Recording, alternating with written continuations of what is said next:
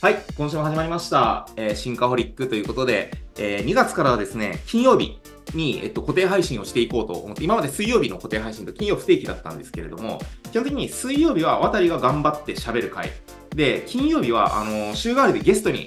えー毎回来てもらおうという取り組みをちょっと頑張ろうと思ってまして、まあ、1月もね、あのクラウドサインとかやってきた弁護士 .com の立花さんにゲストで出てもらったりしてたんですけれども、2月の一発目は、えーこの人に来てもらっています。大手町のランダムウォーカーさんです。よろしくお願いします。はい、よろしくお願いします。はい、えー、ツイッターのフォロワーが今見たら11.9万フォロワー。バケモンアカウント多ですね。いですね。すごい。え、ボ多イシーいですねのフォフォロワーが今何人なんですかこれ。3万ぐらいですね。すげえこれはもう、あの、名実とものにトップパーソナリティに今回、なんちゃってトップパーソナリティでございます。いやいやいやいや、よろしくお願いします。まあ、さすがに僕のラジオ聞いてくれている人99%知ってると思うんですけれども。本当ですか？マジですか、はいでめっちゃ被ってて、まあ、僕の方が全然あの弱小アカウントなんで多分みんな知ってると思うんですけど、一応ちょっと自己紹介お願いしてもいいですか？はい、えー、大手町のランダムウォーカーです。よろしくお願いします。普段は日本人全員が決算書が読める世界を作るために、 Funda という学習アプリだったり、あとは会計クイズといったコンテンツを運営しています。えー、趣味は SNS とゲームですね。共通の趣味があったらぜひ仲良くしてください。よろしくお願いします。いいですね。喋り慣れてますね。いやいやいや、もうトップパーソナリティですよ。 Voicy なんだかんだ2年半やってますからね、僕。すげえ。はい。というわけで、えー今日はこの、えー大手町のランダムウォーカーさん、うっかり今本名言いそうになって、ちょっと。ああ、まあ全然、全然、もうポロリもポロリもある配信ですね。そう、と一緒に、えー小さな事業をテーマにえー話していきたいと思うので、ぜひ最後までご視聴ください。よろしくお願いします。お願いします。というわけで、まあ、早速本編なんですけれども、まあ、ファンダのね、事業、今もちらっと、あの、冒頭でも話してもらったと思うんですけど、もう少しちょっと踏み込んだ形で、ところ伺えると嬉しいんですけど、まあ、タイトルにもあるように、言うたらまあ小さな事業なわけですよね。だからこのあたりちょっと踏まえて、今やっていることを少し、あの、詳しく伺ってもいいですか？はい。えっとですね、僕たちはファンダという会社を運営しているんですけど、今ちょうど6年目ですね。はい、同期ですよね、僕と。そうですね。渡さんとちょうど同じタイミングで起業をしたという、まあ本当に同世代なんですけど、事業自体はめちゃくちゃ散らかっててですね、プロダクト今7個ぐらい持ってるんですよ。で、プロダクト7個を持ってるんですけど、なんとあの、正社員がですね、4人ですということで、すごい。な一人何個回してるんだみたいな、そんなようなかなりちっちゃなサービスから、まあ、あの、中規模ぐらい、まあ、規模感といっては本当にあの1億円、売上高1億円にも満たないような、えー小さな事業を複数持っているといった、そんなような組織を運営しています。で、事業の内容なんですけど、教育系の学習アプリから、あとは、えーメディア事業だったり、まあ、ウェブメディア、オウンドメディアだったり、あとは資料作成の、えー学べる講座といったものだったりで、結構幅広く、えー持ってはいるんですけど、一番肝として、一番力を入れているのは学習アプリだったりしていますね。うんうんで、学習アプリに関しましては、えー、2C 向け、一般向けに、まあ、簿記会計が学べるといった内容から、企業研修用の学習アプリも当然ありますし、あとは最近ですと、えー高校生だったり大学生に、えー実際の教育現場でうちのアプリを使ってもらったりしているので、学習アプリを結構いろんなチャンネルでいろんなお客さんに届けるなんてことをやったりしています。これが今の僕たちの事業の簡単な概要ですね。理解です。ありがとうございます。なんか僕もまさに、多分このポッドキャストが配信される頃には出てると思うんですけど、今、魂込めたブログを今、全力でお正月から書いてて、お正月から書いてて、まだできてないんですけれども、あの、コンパウンド中小企業っていうのが今僕のテーマなんですよね。いいですね。そう、まあもうめちゃくちゃ、あの、レイヤー X の福島さんのポッドキャストとかをもう年末お正月に聞きまくっていて、まあ複数の事業をやっぱり僕もやっていきたい。まあ単一の事業で大きくしていくことがやっぱり結構いろんな意味でしんどいな、みたいなところもあったから、まあ小さな事業をいくつも作っていくんですけれども、まあそれを、まあ複数の事業を作っていくことによって、当然事業自体も強くするんですけど、その、まあ2つ3つある事業がトータルで1人のユーザーの体験とか、まあ生産性をめちゃくちゃ良くするような事業を仕込みたいと思っていて、まあ、僕は資料作成がある程度 PMF できたんで、まあ、まさにまだ1億円いってないですけどね。そう。で、なんか次は今、あの、テレアポ仕込んでるんですよ。インサイドセールス。おテレ。アポ今なんかめちゃくちゃ話題ですよね。いろんなところで結構そのテレアポえ、周りの話聞きますよ、そうなんですか？僕。はそう。いや、全然知らないですけど、まあ僕は、その、スゴ資料の次の第2弾、スゴアポだなと思っていい。はいはい。て、そう、めちゃくちゃいいアポが取れまくる事業、インサイドセールス代行事業を立ち上げようと、3月とかに一応サービスサイトは出す予定なんですけど、それを今仕込んでますね。え、え、そのテレアポって人力でやってる、やる予定なんですか？あ、人力ですよ、人力。ゴリゴリあ、人力のそうなんインサイドセーですね。ルスを、そう、あの、まあ、若干その LLM 絡めたりとかももちろん考えてはいるんですけれども、はいはい。まあ、結局、その労働集約でしっかりキャッシュを立てに行くみたいな戦い方が、まあ、あ、いいですね。ろ いや、労働集約型ビジネスやっぱ強いっすよ。ですね。そう、はい。まだなくならない。そう、と思っそていて、まあ、すみません。僕の話もまあ若干挟んじゃったんですけど、まあ僕もそんな感じで今複数事業立ち上げまくろうみたいなフェーズなわけですよ。で、まあちょっと僕の話も挟んじゃったんですけれども、なんかちょっともう一回話戻すと、あのーまあ僕もそうやってコンパウンドにいくつも事業を立ち上げようと今頑張ろうとしているフェーズなんですけど、まあ大手町さんは、あの、言うたら創業期からその7個の事業に至るまで、ずっと事業、ちっちゃい事業を立ち上げ続けることに結構こだわってるじゃないですか。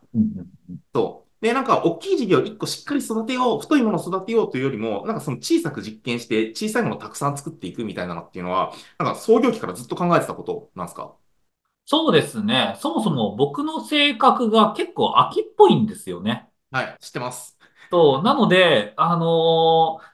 最初このアイディアいいなって思ったものを爆速で立ち上げられないと基本的に途中で飽きるんでう あの、ん、うん。そしたらですね、どうしても長く一つのことを続けるっていうのが多分これ性格的に難しそうだなというのを、これ自分の性格で知ってるからこそ、あの、小さなものをたくさん作って、それぞれに力を配分したりするみたいな、そういうような戦い方をしたりしているっていうのが、まずこれ1点目ですね。なので、ご自身の、まあ、あ秋みたいなところってことですよね。そうですね。まあ、これは、あの、良くも悪くも結構本当に好きなことを、はい。えーやりたいな、みたいなうん、うん、うことと、ん。あとは、あの、いろんなビジネスに、やっぱり自分で一時情報で、えー接し続けたいなという気持ちもかなりあって、はい。もともと僕、あの、会計クイズというコンテンツは、これ事業の分析だったり、あ、いろんな儲けのパターンがあるんだなっていうのが、これ趣味で自分が調べてたところから始めたんですけど、やっぱりあの、外から見るのと自分がやるのじゃ全然違ったりするので、うん、うん。結構やっぱいろんなビジネス自分の手で触りながら、まあ一つずつ自分の血肉に変えて、まあ自分の成長にもつなげたいなっていう、そういう思いから、一つのことをずっと続けるよりかは、結構なんかいろいろかじってみて、あ、これってこういう仕組みだったんだとか、あ、このビジネスやるときって、ここが一番キーのポイントになるんだ、みたいなものを今貯めてるフェーズでもあったりしますね。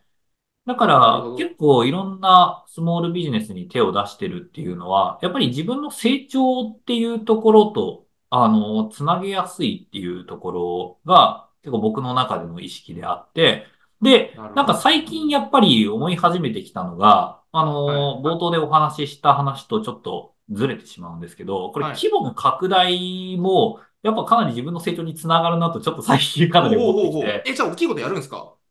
あの、そこまで大きいことはやらは、やりは多分しないとは思うんですけど、はい。あの、複数のビジネス作ってると、まあ、1個2個が、あ、これ大きくなりそうだな、みたいなタイミンうん。グと遭遇するんですよね。はい。で、その時にどうしても、あの、自分一人の力では、やっぱり限界が来るわけなので、はい。チームを組織化することも当然必要になるし、まあやっうん。ぱり僕の一うん。番苦手なマネージメントですよね。はこい。はい。こを、ここを避けられないなっていうのは、もうこれ成長痛だと思ってて僕の。で、うん。うん。うん。そこをやるかやらないかの判断をしたときに、まあなんかあの、一回は経験してもいいかなとへ思い始めたのえ。が、これがあのファンダ簿記という、えー学習アプリ、簿記の学習アプリで、ちょっと一個、あの、一つ先のフェーズに行ってみようかなと思ったきっかけですね。これが。すごい。めっちゃ、だからむしろそのマネジメントとか苦手だから、小さい事業いっぱい、もう自分のとりあえず得意領域でしっかり強いものを作ろうみたいなのが今までだったわけですよね。そうですね。へえ、え、そう。ななんで変わったんで、すか？いや、あの、どいとこ行こうかやっぱりあれ。ですね。体力がなくなったんだと思いましたよ。いや。あのーやっぱり、最悪、最悪自分一人で何とかできるっていう規模感だったら、あのー精神的な安全性が保てるんですよね。はい。めちゃめちゃわかり例えば。他のメンバーに任せていたとして、それでじゃあ他のメンバーが、もし仮に急に退職してしまいましただったうんり、あの、急になんか、夜逃げしましたみたいで消えてしまったとなったとしても、最悪、あの、僕がカバーできるなっていう規模でずっとやってきていたんですよね、今まではで。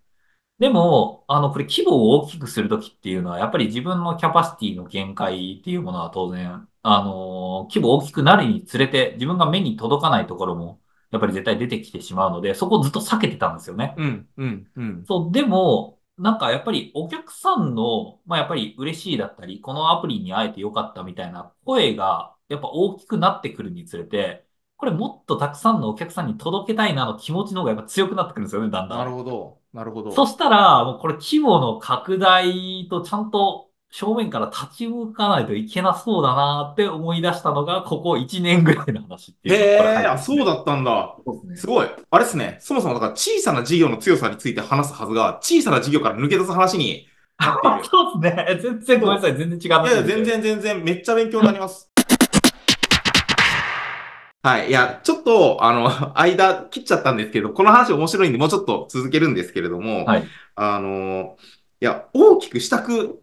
なるものなんですよね。人間とは。っていうかまあ、そもそも僕らって、あの、経営者ではもちろんあるんですけど、その、NPO をやってるわけでもなくて、はいはい。あの、公共事業をやってるわけでもなくて、それこそ資本主義社会で株式会社をやっている、そう、うんわけじゃないですか、大前提。そう、だからそうなった時に、まあ、あの僕らって経営者でもありながら100%自分の会社の株を持っている、まあ、株主という側面もあって、株主としての自分っていうと、やっぱり価値還元を自分に対して行って、株主に対して行ってほしい、行っていかなくちゃいけないみたいなサイクルの中に自分も巻き込まれているわけだから、だからその中で同じところで5年も10年もずっと停滞していると、ちょっと大きくしていった方がいいんじゃね？みたいな、株主側の、なんか渡裕太とか、大手橋のランダムとかが、なんか、顔を出し始めるんだなって僕は思いながら聞いてました。あ、でも、その気持ち結構、やっぱわかりますね。で、それこそ、長い間会社経営してて、一つの事業をやるっていうのはもちろん素晴らしいことでもあるんですけど、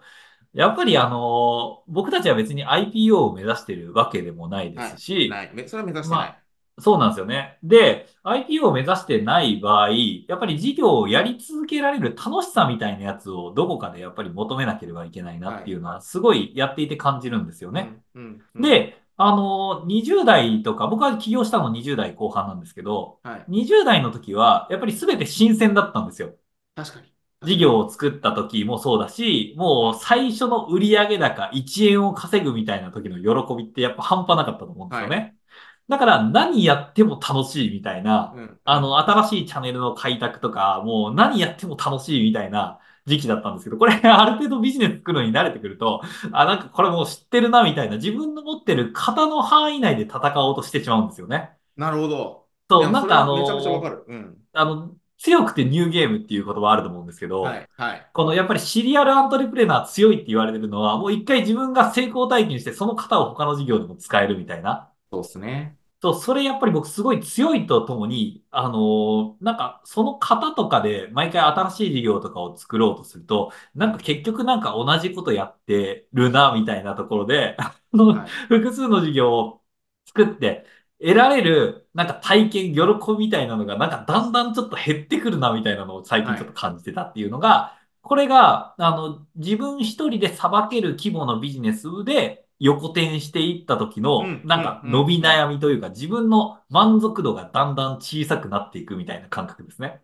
なるほど。なるほど。だまあ、その中で大きなサイズを施行することによって、自分の今まで経験していないところ、痛いし、痛みを伴うし、だるいこともあるんだけれども、まあ自分にとっては新しい刺激をそこから得られるという期待感で取り組んでるって話ですよね。そうですね。やっぱりあの、それこそ本当に一人の規模だったら、だいたい3000万、5000万ぐらいだったら、これ一人の規模で頑張ったら多分作れると思うんですよね。うん。でも、なんかあの、それを横転していくとなった時に、まあ、なんか、あんまり、あの、面白くないな、みたいな。や なんか知ってるな、みたいな、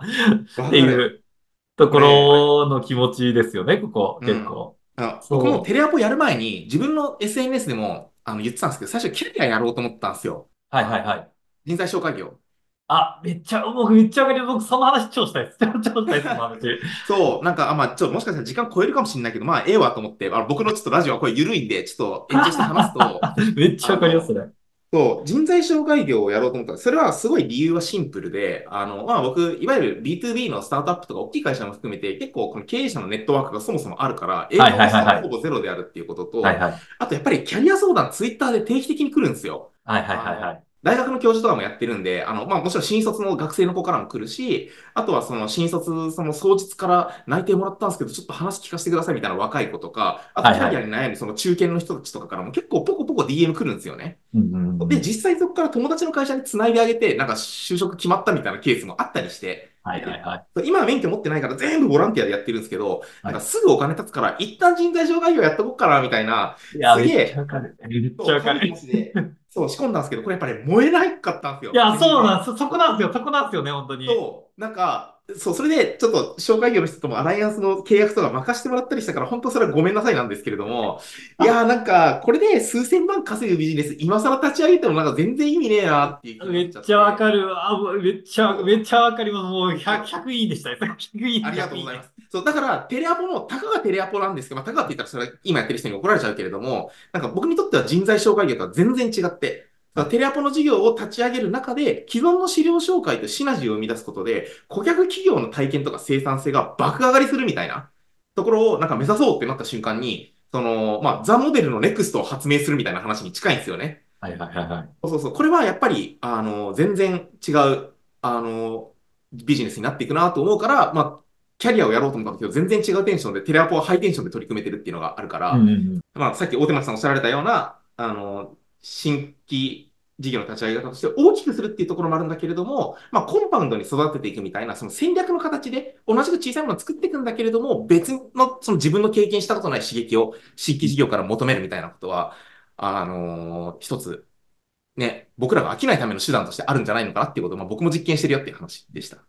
いや、すごいわかります。あの、まさに最近ですね、この人材やるかどうかで、まあ僕の共同創業者と結構結構揉めたんですよ。まあ、揉めたというか、その喧嘩っぽい揉め方ではないんですけど、はいはいはい。その、なんかやるかやらないかみたいなところで結構すごい話があったんですよね。だってまあファンダもその、要はスキルを身につけた人たちがたくさんプールされていくわけだから、まあ相性はいいっすよね。そうなんですよ、そうなんですよ。で、あのー、そもそもの背景として、僕たちの学習アプリを、えー、使ってくださった方が、あの、すごい勢いでやっぱり簿記とかの資格を取っていくんですよね。うんうん、で、その中で、じゃあどういう目的で簿記の資格とか会計の勉強をしようとしたんですかっていう顧客のヒアリングをしているとですね、やっぱり転職に使いたいとか、あとは、はい、あの、新しい、えー、部署に移動したいみたいな。はい、まあ、キャリアチェンジみたいな話ですね。そうなんですよね、うんうん。そういうようなニーズで勉強をするという人が非常にたくさんいてですね。うん。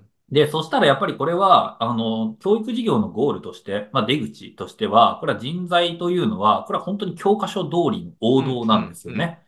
で、あの、教育事業僕がやっぱ面白いなと思うのは、なんか全然できなかった人がだんだんできるようになって、それでもう本当に喜びみたいなものをもうめちゃくちゃあの、前面に出してくれるっていうのを見るのやっぱ結構好きなんですよね。うん、うん、まあ、人生変わりましたみたいな感じですよね。そうなんですよ。あの、このサービスにあって本当に良かったみたいな。うん、うん。で、あの、そういうような声とか聞くのって、これやっぱり、あの、このスモールビジネスやってる中でのやりがいの一つだと思うんですよね。なるほど。あの、顧客と近い、しかも顧客が喜んでるのを目の前で見れるみたいな。それはそうですね。あの、カスタマーサポートとかでクレーム一日中受け続ける辛さを僕も人生で経験してきて。そうなんですよ。で、そうそうそうあの、それと同時に、あの、僕たちにとっての、まあ、仲間集めなんですけど、うんやっぱり上場とか目指してるわけでもないし、なんか売り上げとかをめちゃくちゃ大きくするみたいなものも、実は優先順位としてそこまで高くなかったりするんですよね。はいはい、で、そんな中で、じゃあ僕たちが仲間を集めるときに、あの、一番強力な訴求って何かっていうと、やっぱりこの僕がめちゃくちゃ面白いなだったり嬉しいなと思う経験を、ちょっと一緒に体験してもらいたいみたいな、もう間違いなくいいことやっているっていうような訴求がやっぱ一番強いんですよね。はい。で、そこを大事にしていったときに、これ仮に人材ビジネスをやってしまったら、はい、やっぱり人材ビジネスを普段の型通りにやると、絶対に、あの、なんか、ここ自分だったら行かない会社だろうなと思いつつも紹介しなければいけないみたいな場面が出くわすだろうなっていう。決定率を追いかけ続けないといけなくなりますからね。そうなんですよ、そうなんですよ、そうななんですよ。で、一方で、会社の人にとっても、多分僕も渡さんと同じように、はいあの、経営者ネットワークだったり、会社のネットワークっていうのはそこそこ持ってるんですよね。うん。うんあの、企業研修とか結構しているわけなので、はい。そこの企業の人と仲良くな、なると、あの、こういう人材欲しいんですよっていう相談、やっぱすごい受けるんですよ。うん。そこからも人材ビジネスとの相性の良さっていうのは、すごい感じているんですけど、うんうん逆に企業の人と仲良くなりすぎると、いや、この人をこの会社に紹介するのしんどいなっていう思いもだんだん強くなるだろうなっていうのを読めてしまうんですよね。だから、例えば渡さんの会社で、なんか資料作成とか、そのなんか事業立ち上げするスペシャリストとかでいい人いないですか？って渡さんに相談された時に、はい絶対に、あの、イケてる人を紹介しないと渡さんに絶対申し訳ないなっていう気持ちが心の中にあるんですよね。で。そういう人って別に人材紹介使わなくても、もうリファラルで通っていくんですよ、わかる、わかる。そうなんですよ。そうなんですよ。そうなんですよ。だから、あの、それ絶対来るだろうなっていうので、あの、あんまり本当は心の底からしおすすめできない人を紹介してしまうみたいなところで、これ、これが事業の、なんかあの、ブレーキになるだろうなっていうのがちょっと見えるんですよね。まあ結局なんか自分の中でのちょっとしたそのざ罪悪感とは言わんけど、その心のしこりを持ったまま事業と向き合い続けなくちゃいけないみたいなのがね、心理的にもそうなんですよ働きそうですよね。いや、そうなんですよ。そこがやっぱり、なかなかその、熱が上がらなそうだなというのと、はい。あの、売り上げは上がっているけど、なんかちょっと、自分の心の中に何かを失ってるみたいな、あの情報商材みたいな感じですね。感覚としては。はい魂を売ってしまっているのではないかみたいな。確かに。いや、なんか、今の話めちゃくちゃなるほどなと思って、あの、ちょっとラップアップにここから入っていくんですけど、まあ、今回もタイトル、そもそも小さな事業ってなんで面白いんだっけ？みたいな話で話してて、はいはいはいはい。まあそうじゃないとかもいろいろ脱線したんですけど、今、あの、大手間さんが言ったことにすごい集約されてると思っていて、小さな事業やっていると矛盾を抱えずに突き進むことができるなあ、そうなんですよ、そうなんですよ、そうなんですよ。そうそうそう。なんかやっぱり、あのーね、それこそ大きく資金調達とかしちゃうと、じゃあ従業員のためなの？株主のためなの？顧客のためなの？みたいなことでももちろん悩むし、さっきの人材紹介業みたいな話で、やっぱり KPI 市場主義に陥ってしまうと、あの、本来自分が取りたい動きと違うことしなくちゃいけないみたいな矛盾が、やっぱりどうしても大、大なり小なり出てしまう。で、矛盾があること自体は悪じゃないんですよ。で、なんかそれを抱えながらも大きくしている素晴らしい経営者がいっぱいいるけれども、あえて大手町さんとか僕とかがその小さな事業と向き合い続けてきたのは、まあ、自分自身にブレーキをかけないために、そのまっすぐ突き進むために矛盾を抱えずに、まあ、ことと向き合うことができるのが小さな事業の面白さであり強さなんだなっていうことを僕がめっちゃ学んだよっていうラップアップでした。なんか今のどうですかね？いや、いや、めちゃくちゃわかります。いや、本当に教育事業やってると、あの、売上の拡大と、もう本当にトレードオフなんですよ、教育って。はい。うん、うん。そう。教育って絶対、なんかあの、売上拡大よりかは、まあなんか広告で人を集めるってもちろん代表的な手法ではあるんですけど、はい。本当にいいのは、その教育サービスを使って、あの、終わった人が口コミでリ回していくっていう、バイラルで回すのが、これがうん僕教育事業のあるべき姿だなっていうのを結構思ってて、ここやっぱ売上と、その代わり売上があるのめっちゃ時間かかんのみたいな、はい ところが、うんもともと素業としてやっていたからこそ、やっぱり小さいビジネスのなんか面白さみたいなところのはい根本を突き止め、突き詰めていくと、いや、人材なんかむずそうだな、みたいなところがなかなかやれないっていうところですね、これは。